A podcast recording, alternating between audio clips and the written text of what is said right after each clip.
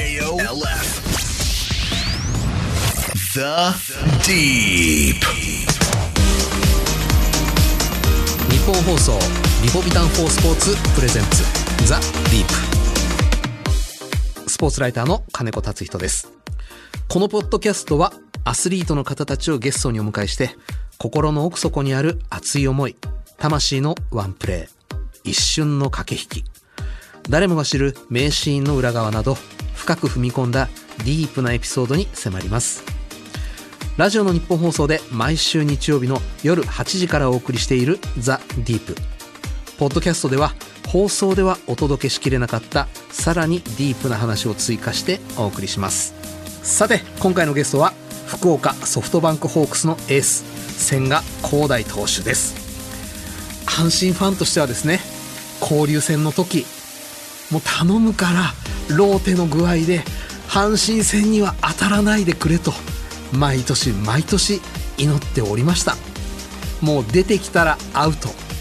もう対戦相手のファンからすると大魔神というか悪夢というか絶対的な存在なんじゃないか。そんな気がします、えーこの後千賀滉大投手登場です。どうぞお楽しみに。リポビタンフォースポーツプレゼンツザ・ディープ。この時間はスポーツを愛するあなたにリポビタンフォースポーツがお送りします。その一球で将来を期待される人がいる。その一球を固唾を飲んで見守る瞳がある。その一センチで憧れの選手と同じ舞台に立つことを許される人がいるその一センチを支え続けてきたいくつもの言葉がある。その一本でその一発で人生なんて変えられる。その覚悟があるからこそ。その熱量があるからこそ。アスリートなんだ。その一瞬に全てを出し切れ。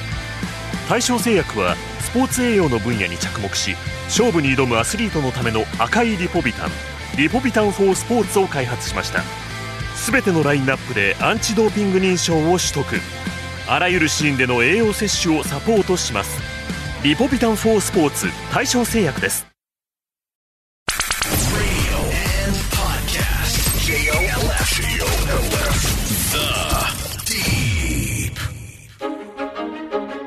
千賀滉大投手は1993年生まれ愛知県のご出身。2011年に愛知県の蒲郡高校から育成ドラフト4位で福岡ソフトバンクホークスに入団。2年目に支配下選手に登録されました。160キロを超えるストレートと落差の大きいフォークボールが持ち味で2020年は最多勝最優秀防御率最多奪三振と投手の主要タイトルを獲得。2021年は春のキャンプ前に両足のふくらはぎを痛め開幕には間に合わなかったものの10勝を挙げ6年連続で2桁勝利を挙げています。The Deep. 改めましてスポーツライターの金子達人です。それではゲストをご紹介しましょう。福岡ソフトバンクホークスの大エース千賀滉大投手です。よろしくお願いします。よろしくお願いします。まずは2021年のシーズンを振り返っていただきたいんですがどんなシーズンでした？本当に、えー、1年間まず、もう本当に激しかった1年で、激動？本当にプロで一番激動のシーズンだったと思います。じゃあ体も心も揺れまくりましたか？揺れまくりの、荒れまくりの、山あり谷あり、谷あり谷あり。谷あり谷あり。どのあたりが谷でした？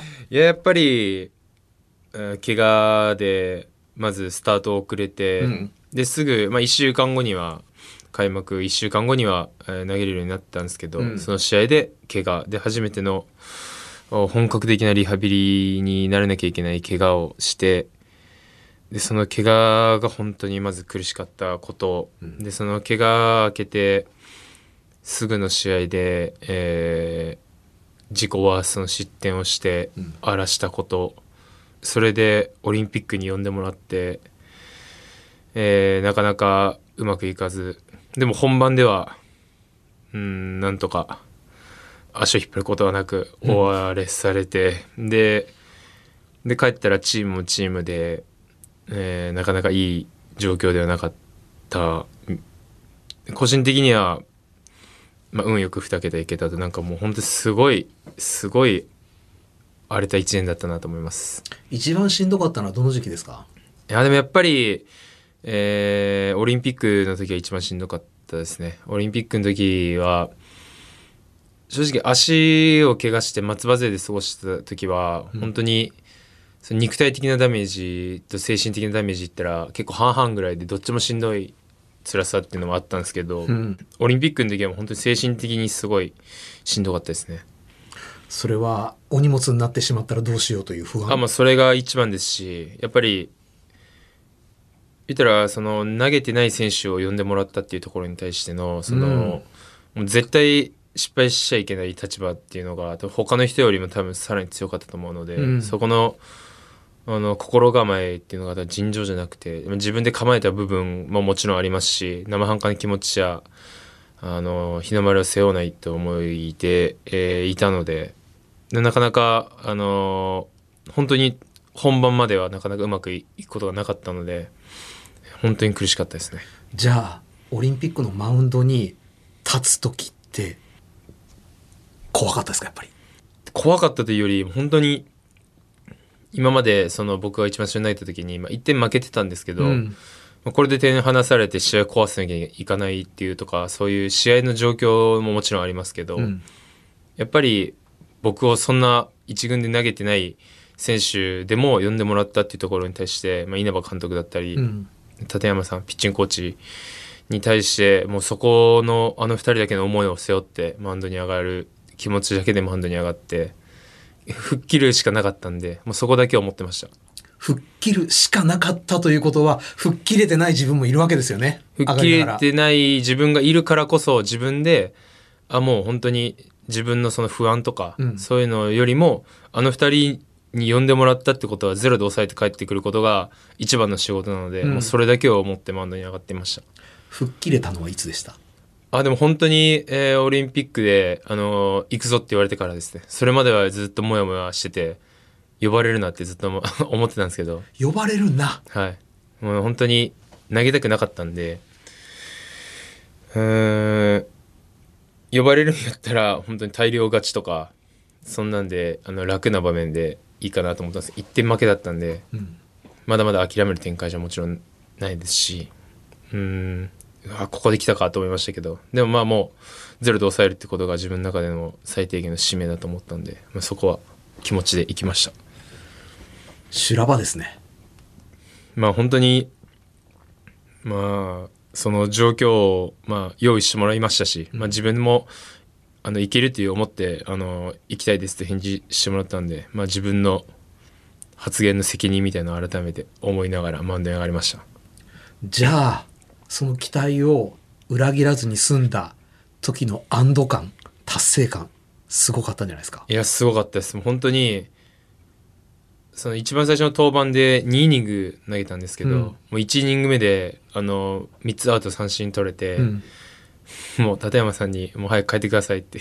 もう次多分や 次で次は多分こんなうまくいかないです。やらかしますんで帰ってくださいって言って「いやもう3者連続三振取ってやつが何言っとるんや」みたいな「行くぞもう一個」みたいな「もう1イニング行くぞ」みたいな言われて「いやいやいやいや」ってずっと言ってたんですけどもう行く流れになって、まあ、ななんとか次のイニングもゼロで抑えれたんで本当それぐらいあんまり出たくなかったです正直って感じです。弱気の虫はうずいてたわけですね1イニング終わってもそうですね。本当にどうなるか分かんない。でもマウンドとそのベンチっていうのはもう僕は本当に結構オンオフが激しい選手だと思ってるんで、うん。マウンドの中では本当にもう絶対抑える気持ちでマウンドに立つんですけどそれまでは本当に結構あのいややらかしたらもうこれ以上やばいと思いながら いました。金メダルかけてもらった時は？いや本当にこのチームすごかったなって思うところと本当に足引っ張らずに進んでよかったってところがもう2つすごかったです。そこだけでした。安堵感ですね。いや本当に本当にホッとするってこういうことやなって思いました。話をちょっと変えます。はい。あのー今年のドラフト会議が行われた時にどっかの新聞で読んだんですけれどもぱ育成ドラフトっていうのは今やもう本当に大切なものになってると。スカウトの皆さんがみんなそうおっしゃってる。ただ、そういうスカウトの皆さんに、もしあなたの息子さんが育成ドラフトにかかったらどうしますかという質問に対して、はいほぼ全員がノー、うん行かせないって答えたって言うんですよ。もし、千賀さんのお子さんが野球をやり、ドラフトにかかるようなことが、そういう選手になった。育成で声がかかった。パパ千賀さんはどうしますか？いややっぱりその状況にもよりますけど、うん。やっぱりまあ大切なことってあのーどれだけそこの世界に飛び込んでいってやる覚悟があるかないかのもうそこだけだと思うんで、うん。育成で入ってやれないって思ってる選手だったら多分正直、あの大学卒業ドラウチで入ったところで多分プロに入っても活躍できる選手じゃないと思うんですよ、僕の中では。大事なことはプロの中に入ってどんな状況に入っても絶対あそこで活躍するって気持ちがあるかないか、うん。もうその2つでそこの覚悟があるんだったら僕は大変ですし、苦しいですしもちろん給料ももちろん全然一軍の選手に比べたらないんですけど、うんそれでもやりたいって思う覚悟があるんだったら僕はいいんじゃないかと思います。もうその気持ちだけだと思います。今、育成ドラフトで指名される選手は、千賀さんのようになりたいと思える目標があるわけじゃないですか。でも、千賀さんには目標とする千賀さんがいなかった。で、育成から這い上がるのは、今よりももっともっと難しいことだって思われた気がするんです。何が支えになってたんですか？いや僕はもうすごいめちゃくちゃ簡単で、うん。当時の僕が入った2011年のホークスっていうのがもう本当に全部多分優勝したんですよね。オープン戦、シーズン、交流戦、まあ、CS、日本シリーズとも全部、全部勝ったんですよね。はいでそれぐらい強くて、うん。でも本当にピッチングスタッフ見たら分かる通りにもう名前がある人ばっかりで、うんもうすごい人たちばっかりでもう目標設定が簡単だったんでこの人たちを超えないと僕は一軍に上がれない二軍の選手とかじゃなくて、うん一軍の選手と肩を並べるかもしくはもちろん上に行かないとあの舞台に立てないって思ったら、うん。日本代表にならないとこれ無理だって思ったんですねん僕の中では。だから日本代表になるようなあの選手にになればこのチームで一軍になれるなっていうのが思ったんでじゃあ日本代表になるぐらいやろうって思ったのが僕のあの気持ちの一歩目でした。だからそのとてつもなく遠いですけど目標設定はめちゃくちゃ簡単です。強すぎたんでホークスが。めちゃくちゃ簡単でした。めちゃくちゃ強かったねピッチャー。で日本代表になればいいって思いました。あの以前この番組にお越しいただいた日本ハムの太田大志さん、はいはい。彼が巨人に入って絶望してしまったと。はい。あまりにも差がはい大きすぎて。はい。でおそらく彼はそこではい。諦めたんだと思うんですよ、はい。千賀さんは諦めなかった。僕は絶望も何もそこから入ったんでその自分が一番底辺のどん底っていうのは分かってたんで、うん。絶望があるってことは自分に期待してたわけじゃないですか、はい。僕は期待も何も一切しなかったんで。でもその代わり1年やった時に初めてそれが期待が持てればいいと思ってたんですけど、もう最初は本当にあの高校も本当にあの僕の出身はその人数集めで大会が出れればいいぐらいの本当にそんな高校だったんで、はい。まあそこからプロ野球選手プロの育成で指名されるってもうそれ自体がもう謎なことだったんで僕からしたら。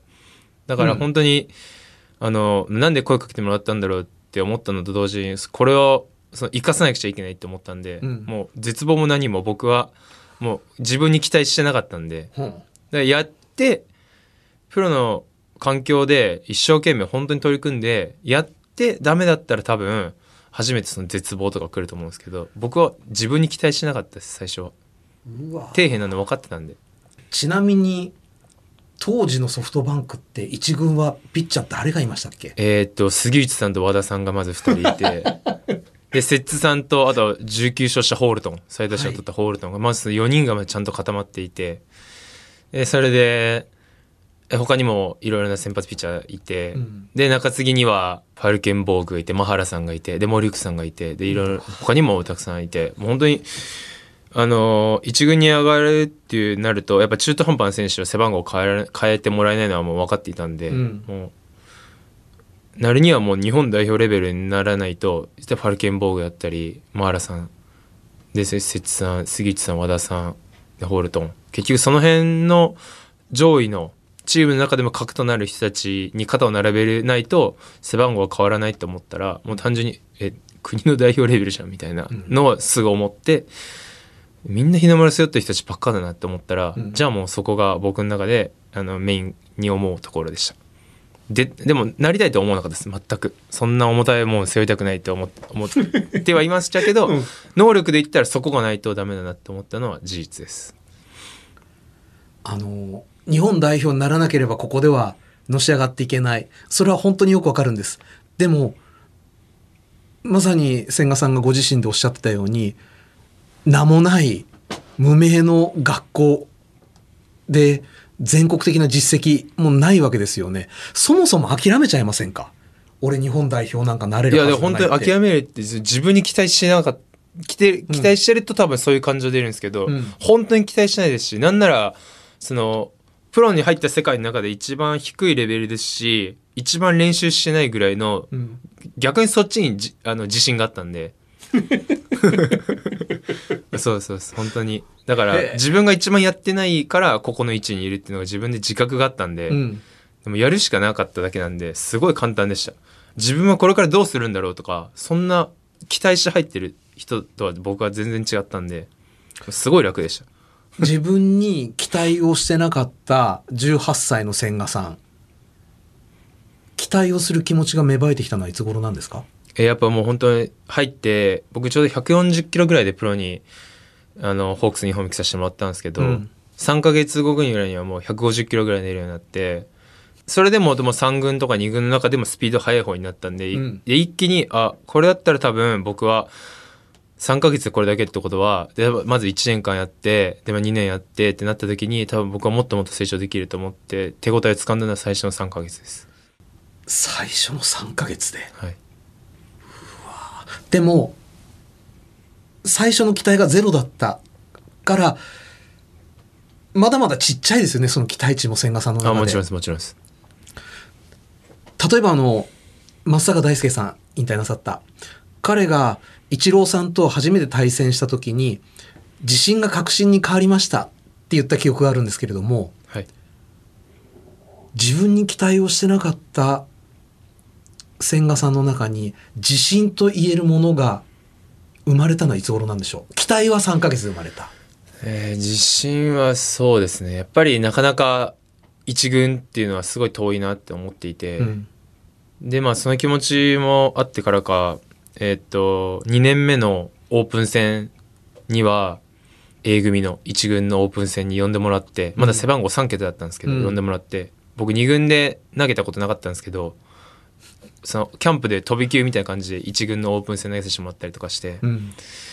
で、まあめちゃくちゃ言ったら遠かったものがそのドームのマウンドに投げたりだとか、うん。いろいろな一軍の見る他のチームの球場のでオープン戦投げたりとかさせてもらってすごいなんか感覚としてはあここでやるのがプロ野球選手なんだっていうのは改めて思ったんですけど、でもやっぱりそこでやっぱ最後には2軍に落ちて、うん。でそこから2軍でまあ良かったんで背番号変えてもらったんですね。2桁に。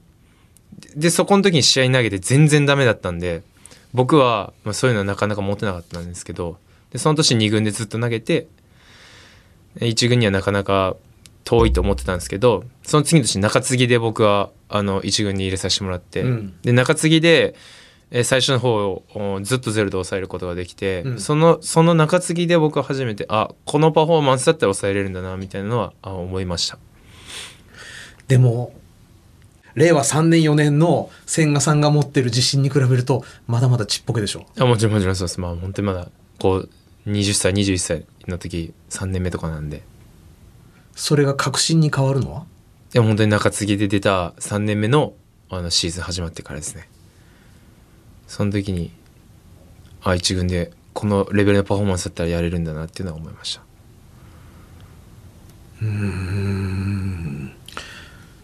本当に大変な道のりを歩んでこられたはずなのにすごいあっさりクリアしてるように聞こえちゃいます いやでも本当に自分の目標設定が分かりやすかったんで本当にホークスが強かったからこそ。ホークスが強かったからこそ。はい。あの人たちを抜かないとうん。僕はあそこに行けないんだなって思う。でそれが原動力です本当にって思います。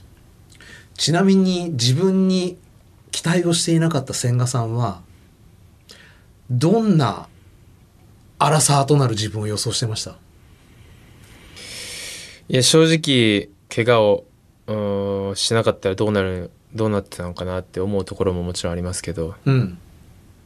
やれると思っていてすぐ怪我したので、うん。なんかそういうのはちょっと思いにくい部分もありますねやっぱり。あのー結局それがなんだろう怪我しなかったらっつっても多分あれのままだったら多分僕もずるずるあんま良くない成績だっただろうし、うん。あのピッチャー返し打たれる時点で多分僕は違うと思ってるので、うんだからいろいろなズレが起きてるんで前半はそれなりになあなあの成績になってたんじゃないかなとか、うんでもすぐ修正してすぐ戻せるのか自分のあの修正能力とかを信じたらどうなのかとかいろいろ考えますけどでもそんなに思えることはないですね僕の中では。21歳2歳の千賀さんが持っていなくて今の千賀さんが持っているものは？やっぱ経験は大きいと思います経験。はい。経験とやっぱり自分のことに対して自分の性格だったり体のこ特徴だったりに対して、うん。もあのいろいろたくさん投げていったり経験を積むことによって自分の体はこうだな自分の投球はこうなんだみたいなのが大体、えー把握できたりとかして。だから常にそこで僕は止まるんじゃなくて、うん。でももっともっと自分の体で分からないところはたくさんあるだろうし、うん。自分の投球に対してはもっともっとレベル上がるだろうしもっともっと分かってない部分がたくさん出てくるって自分の中で思ってるんでどんどんどんどんいろんなことを考えてうん。やっていく段階で本当に一歩ずつ上を登るようにみたいな意識であの過ごしているっていう感じなんで20歳の頃よりは成長できてるんじゃないかなと思います。じゃあ今の千田さんもまだ欲しいものがあるもちろん。まだ全然本当に足りないものだらけですし自分の中で全然ああしたいこうしたいって言って結局納得する試合なんか年間に多分1試合もないとかそんなレベルなんでこうしたいものが出せない状況の自分の弱さみたいのをじゃあ今後どうするのかみたいなことをまあこのオフ意識してます。まだ全然満足してないんですね。満足っていうかなんかちゃんとややったことがないんで本当に。分かってないって感じです。自分の中で。って思ってます。のになんでそんなに勝てるんですか？うーんそのなんなんでしょう対戦相手千賀っていう名前を見たら少なくともファンは絶望的な気分を味わってますよ。どうなんですかね。分かんないですけどでもその僕の中ではその悪い中でどうするかを常になんかしてる感じですね。やっぱあ今日もあんまりやったな。でもまあ試合に勝つようにじゃあちょっと考えようかみたいな感じの中で投げれてるだけでもうぜもうあの勝つって思ったら勝つ勝つように意識してるみたいな感じのとこですかね。気持ち一歩みたいな。気持ちいい。はい。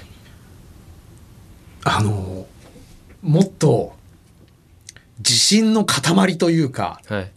オラオラな方を正直予想をしていたのですが、はい。割とあの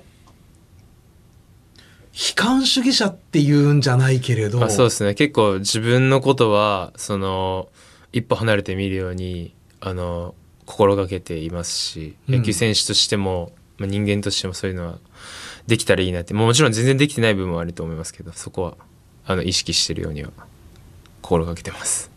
うん。それも若い頃から？あー若い頃はでもやっぱりなかなかそういう時はなかったかもわからないですけど、まあ、今やっぱこうやってたくさん投げさせてもらって何が必要なのかっていうのがやっぱり一軍で中心になって投げさせてもらうと結構分かっていること分かってくることって結構あるなって思って、うん。まあそこで止まったら本当にそれまでになっちゃうのかなとも思いますしだからいろいろ求めていきながらみたいな感じは思ってます僕の中で。うん。お相撲さんなんかだとお相撲さんになったのももちろん嬉しかったけれども一番嬉しかったのは重量に上がった時だっていう方がすごく多い。育成で入られて正契約になった時っていうのはどうだったんですか？いやめちゃくちゃ嬉しかったです。やっぱりあやっとプロ野球選手になれたと思って今までは練習生みたいな形なんで、あプロ野球選手になったんだっていうのをすごい思いましたし。どういうシチュエーションで伝えられたんですか？えーっと2軍の練習の時に、うんおめでとうって言われて何が？マネージャーかなんかから。はい何が？と思ったんですけど背番号変わることになったよみたいな。マジですか？みたいな会話はすごい覚えてます。それは、そろそろ来るんちゃう？そろそろ来るんちゃう？みたいなのがあったんですか？あやっぱり一軍のオープン戦先投げさせてもらってましたし、うん。今年変わらなくちゃダメっていうのは自分でも思ってた年だったので、うん。まあその2012年12年の時にであと投げるその投げるリズムっていうのがやっぱり二軍の中でもその順番みたいなのがあるじゃないですか。やっぱりこいつをちゃんと投げさせてっていう順番がある中のやっぱ結構トップに持ってきてもらってたっていうのは自分でも分かってたんで、うん。お前この日程でいくよ大丈夫かみたいなのを。大体二軍の選手って次いつな次いつなみたいな感じなんですけど、僕はもう結構もうだいぶ前の先からこうでこうでこうでみたいななんでこんな言ってくれるんだろうって思うぐらいその先のことまで結構日程出してもらってたんで、うん。育成なのになんでこんなって思ってた部分もあったんであもしかしたらそういうことなのかなとかっていうのは若干思ってました。あの、先ほどちょっとご紹介させていただいた、スカウトの方が自分のお子さん、はい。育成ではい。ドラフトかかったら絶対に行かせないっていう方がほとんど。はい。で、その方たちが必ず言うのは、千賀は特別だから。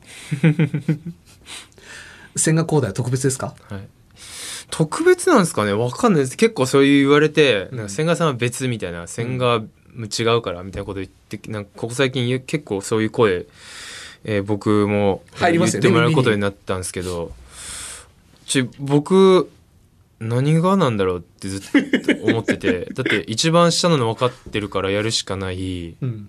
でどこまでやるかっつったらチーム強すぎるから、うん。そのレベルにならなくちゃいけないってことはあなたたち全員日本代表入ったことあるってこってことは日本代表レベルかすげえなじゃあやらなくちゃみたいな。なんかもうなんか簡単に分かったんで。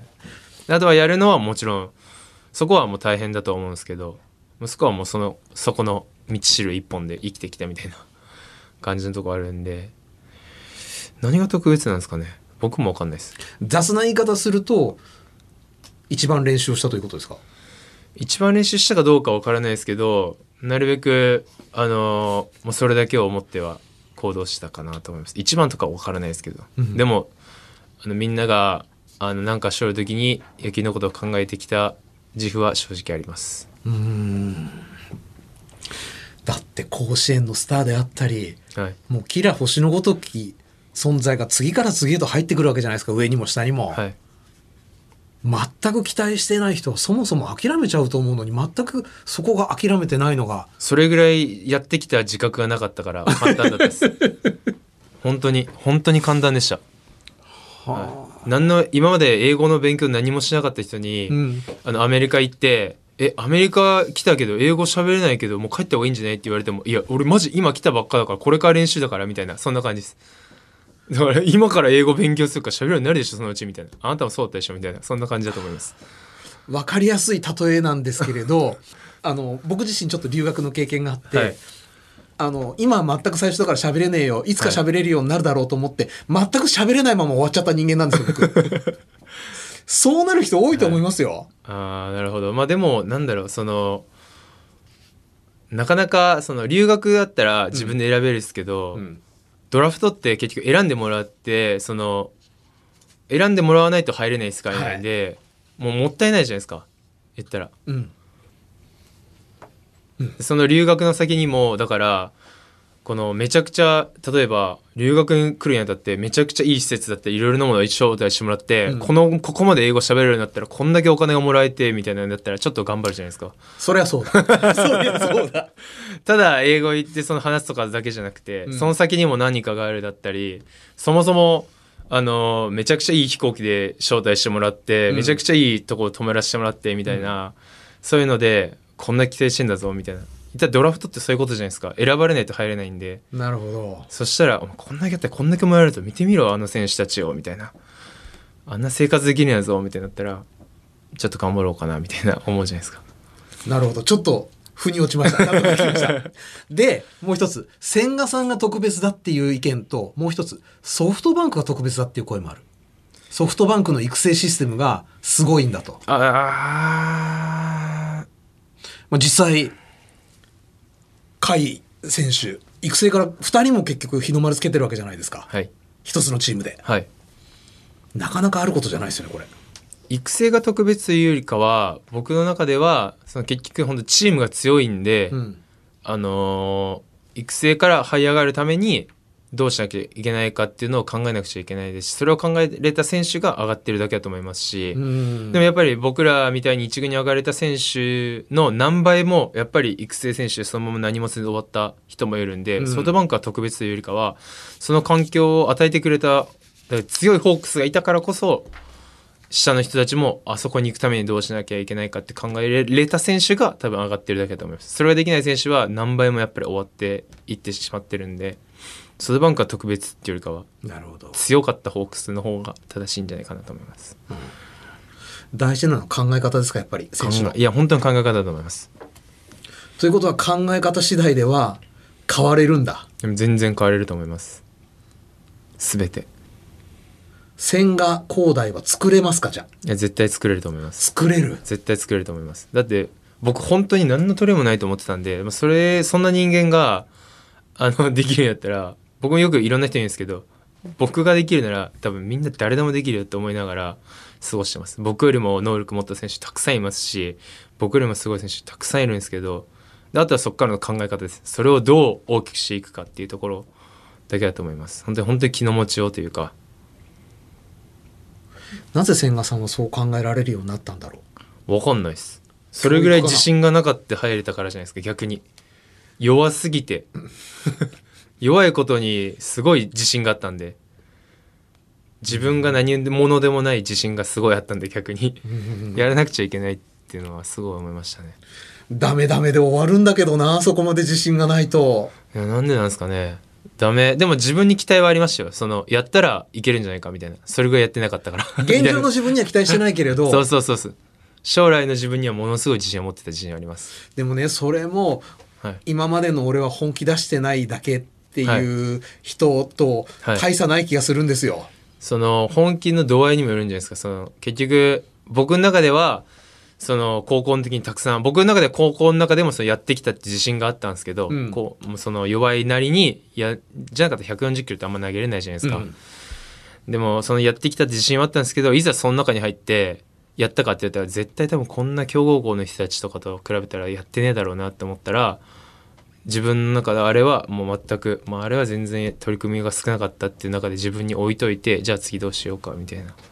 自分のやってきたことに対して自信があるから自分のやってきたことに自分のやってきたことをその人生のプラスなんだろう。自分の人生のそれ否定したくないからうん。結局いろいろなことが出るわけじゃないですか、そうやって、はい。自分がやってきたことに対して壁にぶつかるのを見たくないから目を背けちゃうみたいな。うん。じゃなくてもう自分のやってきたから自分やってきたことでもう終わらせて、うん。でも大したことやってきてないってちゃんと思ってでその中で次じゃあどうするかって考えれたと思います。なるほど。はい。千賀さんの中にメジャーリーグという意識が芽生えたのはいつ頃？えーやっぱりその僕のこの段階を進むっていうその目的意識の中で、ん。日の丸を背負わないとホークスの代表あれになれない、はい。で一軍に上がれました。で一軍に上がってすぐ国母監督だった、うん WBC に呼んでもらった、うん日の丸まで背負えたちゃんと僕のこの通りに来た、うん。でそこであのアメリカのドジャースタジアムに投げさせてもらった、うん。じゃあ今度次はってなった時にやっぱ野球選手として自分がどこまで見なくちゃいけないかってやっぱり最終的にそこを見るのはもう必然的に僕の意識の中では当たり前になるべきところだったんじゃないかなと思います。なるほど。はい、行きたい行かないとかそういう話ではなくて野球選手の中でこう一歩一歩作ってきた僕のうんこの過程の中では日本代表になれないとんホークスの一軍になれないから慣れたじゃあその次はってなった時に、うん。もう一個上があるんだったらそこを見な階段見なくちゃいけないとでメジャーの先にもう一個あるんだったら僕はそこも見ると思いますしそういう人間だと思います。残念ながらメジャーの先はなかなかありやけど。本当にでもそれぐらいその思って行動はするんじゃないかなと思います。うん。一歩一歩はい。あのーメジャーなんか大したことはないって喝を入れたがる方いらっしゃいますけれども 千賀さんの目にはやっぱりメジャーはすごいですか？やっぱりパワースピードが日本とは圧倒的に、まあ、まあ数字で見ても違いますし、うん。見た目でも違いますし、うん。やっぱりあの大谷みたいなああいう化け物が輝けるでも壁にぶつかってる大谷も見れますし、うん。日本だったら壁にぶつかってる大谷あんまり見れないと思うんでそう考えるとファイターズ時代のはいバッター大谷とピッチャー千賀の対戦成績ってどんな感じだったんいですか？やもう本当に三振かホームランでした。ほぼ三振なんですけど、ほぼ三振なんですけど、ホームランもちゃんと打たれてますし、まあ大谷と喋った時もそうやって言ってました。本当に千賀さんじゃんけんみたいなもんだから、みたいな。当たればうん。勝てば当たるけど、あいこと負けだったらちゃんと三振するみたいな、そんな感じのピッチャーだと思ってます、みたいな。うわーでも負けたら負けたら吹っ飛ばされますよね、本当に。果てしなく。で、本当にそれぐらいすごかったですし、んまあ本当に対戦できてよかった選手です、僕の中では。また対戦したいでしょいやー、わからないです。本当に。すごすぎて。ちょっと今は想像つかないです。化け物なんだ彼ははい。やっぱりすごいと思います。それでなおかつ投げれちゃうっていう、わけのわからない選手なんで。本当にそういう選手が出てきたから、うんみんな、これからの選手も、その、ああいう風になれる可能性ってみんなあると思うんで、で、大谷の何がすごいかって、うん。のポテンシャルがすごいんじゃなくて、あいつの野球意識だと思うんで、うん。大谷選手っていうのがじゃあなんでああいうのがすごいかって言ったらみんなが食事行って、うん。行ってる時にあいつはもうさっとご飯食べて次トレーニングするみたいなそういうとこが大谷選手のすごいとこだと思うんで。そういうとこ、うん。まあもちろんそういうのって知れ渡らないと思うんですけど、うん。大谷選手は何がすごいかってそういうとこだと思うんで。能力だったりっていうのはあのもちろん図抜けてるんですけど、うん。そういうとこがあるから能力が伸ばされてったっていうふうに分かると多分だから誰か特別かっていう見方っていうのはそのやってない人の発言だと思います。なるほど。ご自身にのことについて語ってるのに比べると圧倒的に楽しそうです千賀さん。大谷君について語ってると。だってめちゃくちゃ楽しいじゃないですか。誰もが楽しいでしょ見てたら。あんなすごい選手。はい。本当にそれが楽しいですよね。The Deep. 先輩今日の相手強かったっすね。あと少しだったけどな。めちゃくちゃ悔しいっす正直。まあな。え今飲んだ赤いやつスポーツ用のリポビタンっすよね。粉末の。そう。リポビタンパウダー4スポーツ。一袋飲む。アミノ酸とかクエン酸も入ってて水なしで飲めるし。いやいやまだ練習するんすか？軽くな。今日はさすがにいいんじゃないっすか？悔しさって力にしないと腐っちゃうからさ。やっぱ僕にもリポビタンパウダーください。お前も練習すんのかよ。ひとまず試合で使った栄養をとって気合い入れ直します。よし。やるか。全力でスポーツに取り組むあなたにクエン酸やビタミン B1B2B6 配合対象製薬のリポビタンパウダー4スポーツ。運動後におすすめの栄養補助食品です。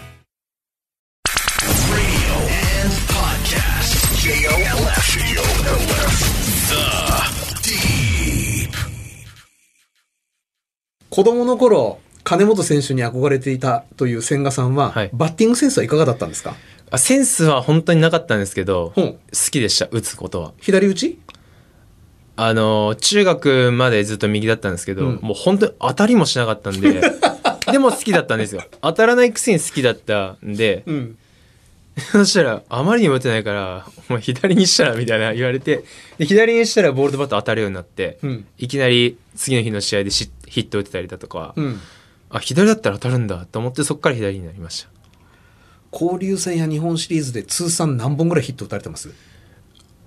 今はまだ十何打席しか経ってないですけど、はい。今 4, 4本ぐらいですね。すごい打ってるじゃないですか。いやもう本当楽しい一本で打席立ってるんで 監督とかにもあのやっぱピッチャーって打席立つだけでその早く帰ってこいみたいな時ってあるんですよ、うん。次のイニングあるからみたいな、はい。一回首振ったらめっちゃ苦笑いしました。結局う腕振らなかったんですけど、うん。こうやって首振ったらめっちゃ笑ってました。えーとか顔出しそなんがら。なことがあったんだ、はい。その時の監督は？はい。お前もういいだろ打たなくてっていや打ちたかったですよってはい。ピッチングちゃんと専念しろみたいな。工藤監督？はいそうですそうです 渋々分かりました。言ってました、えっ、とリスナーの方から質問が届いております。はい。世田谷区のラジオネームひささん福岡県出身。東京からいつも応援しています。子供にはいろいろなスポーツをやってほしいと思っていますが千賀さんは野球以外にやってきたスポーツはありますか？また野球以外で好きなスポーツはありますか？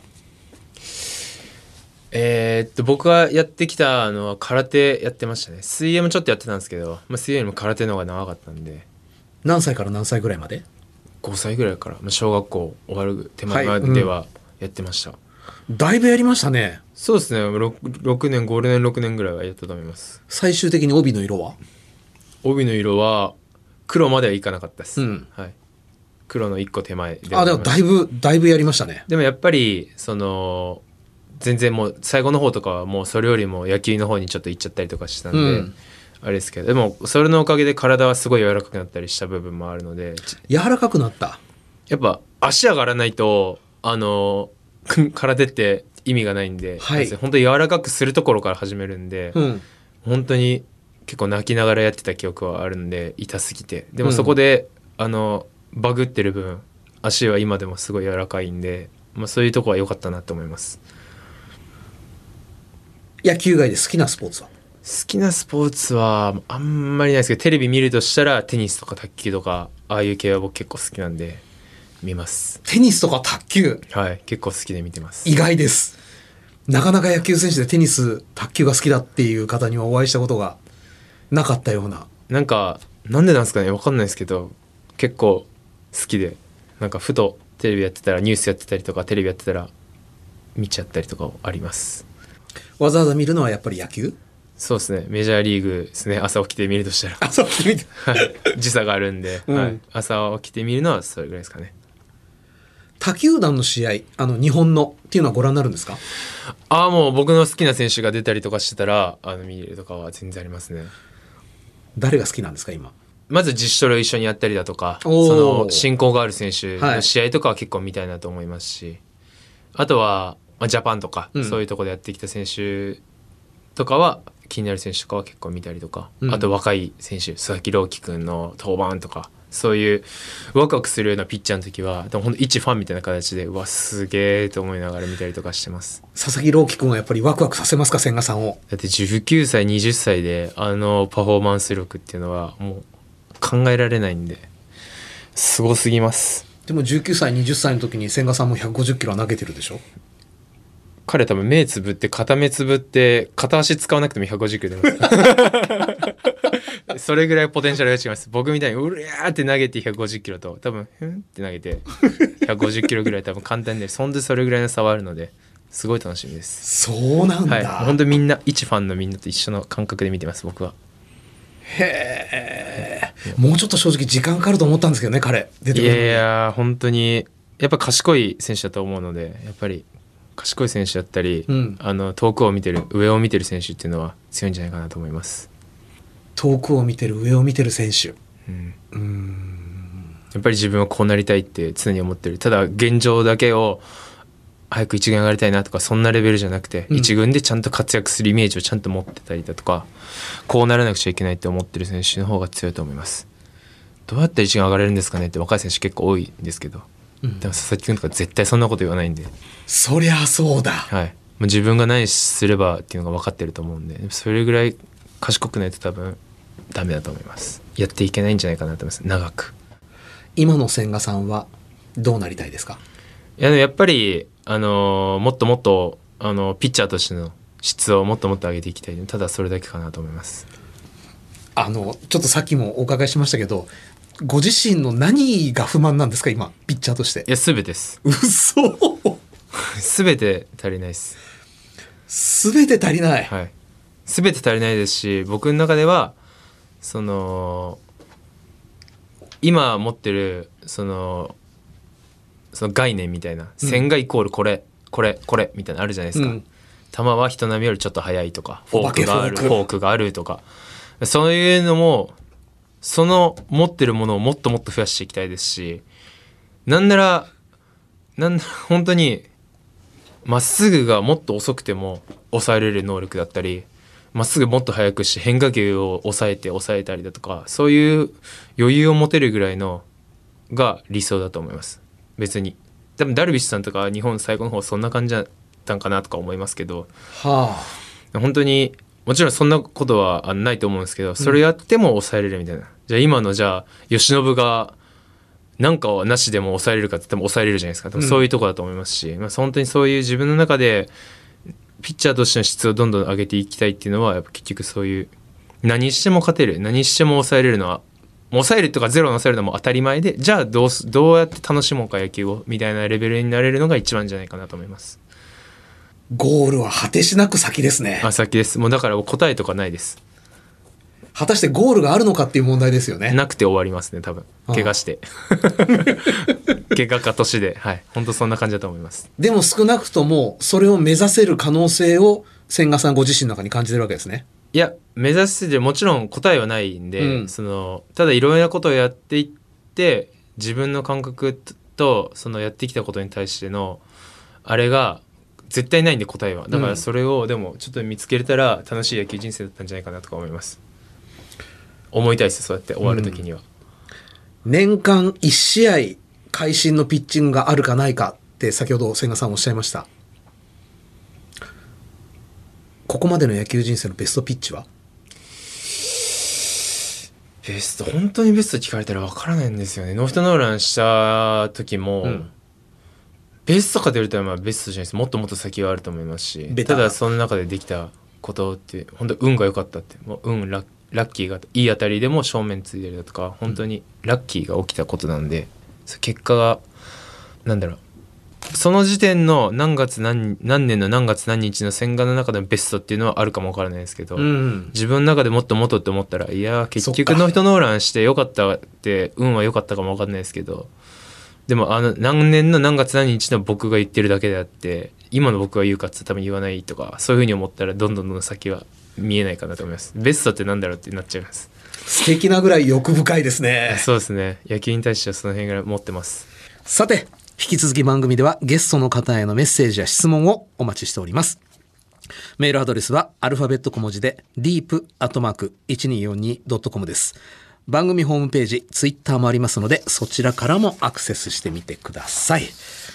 番組で採用された方には、対象製薬からリポビタン4スポーツ、ショット、ゼリー、パウダーの詰め合わせをプレゼントいたします。住所、お名前、電話番号をお忘れなく。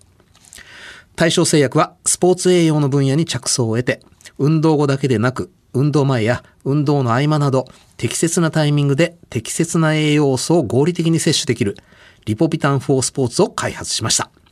勝負に挑みたい。そう願うすべてのアスリートを栄養面から支えます。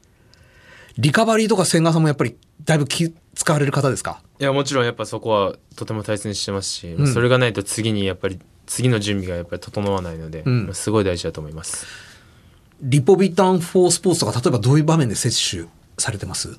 えやっぱり栄養素がたくさん入ってますし、うんあのエネルギーも高いのでやっぱりエネルギー消費する前だったり、うんした後だったりってとこで、えー素早く取れるのはもうこういうのが一番いいと思いますし、うんあのそういうところでいつも取らせてもらってます。なるほど。えーお時間となりました。ゲストは福岡ソフトバンクホークス、千賀広大投手でした。ありがとうございました。ありがとうございました。The Deep.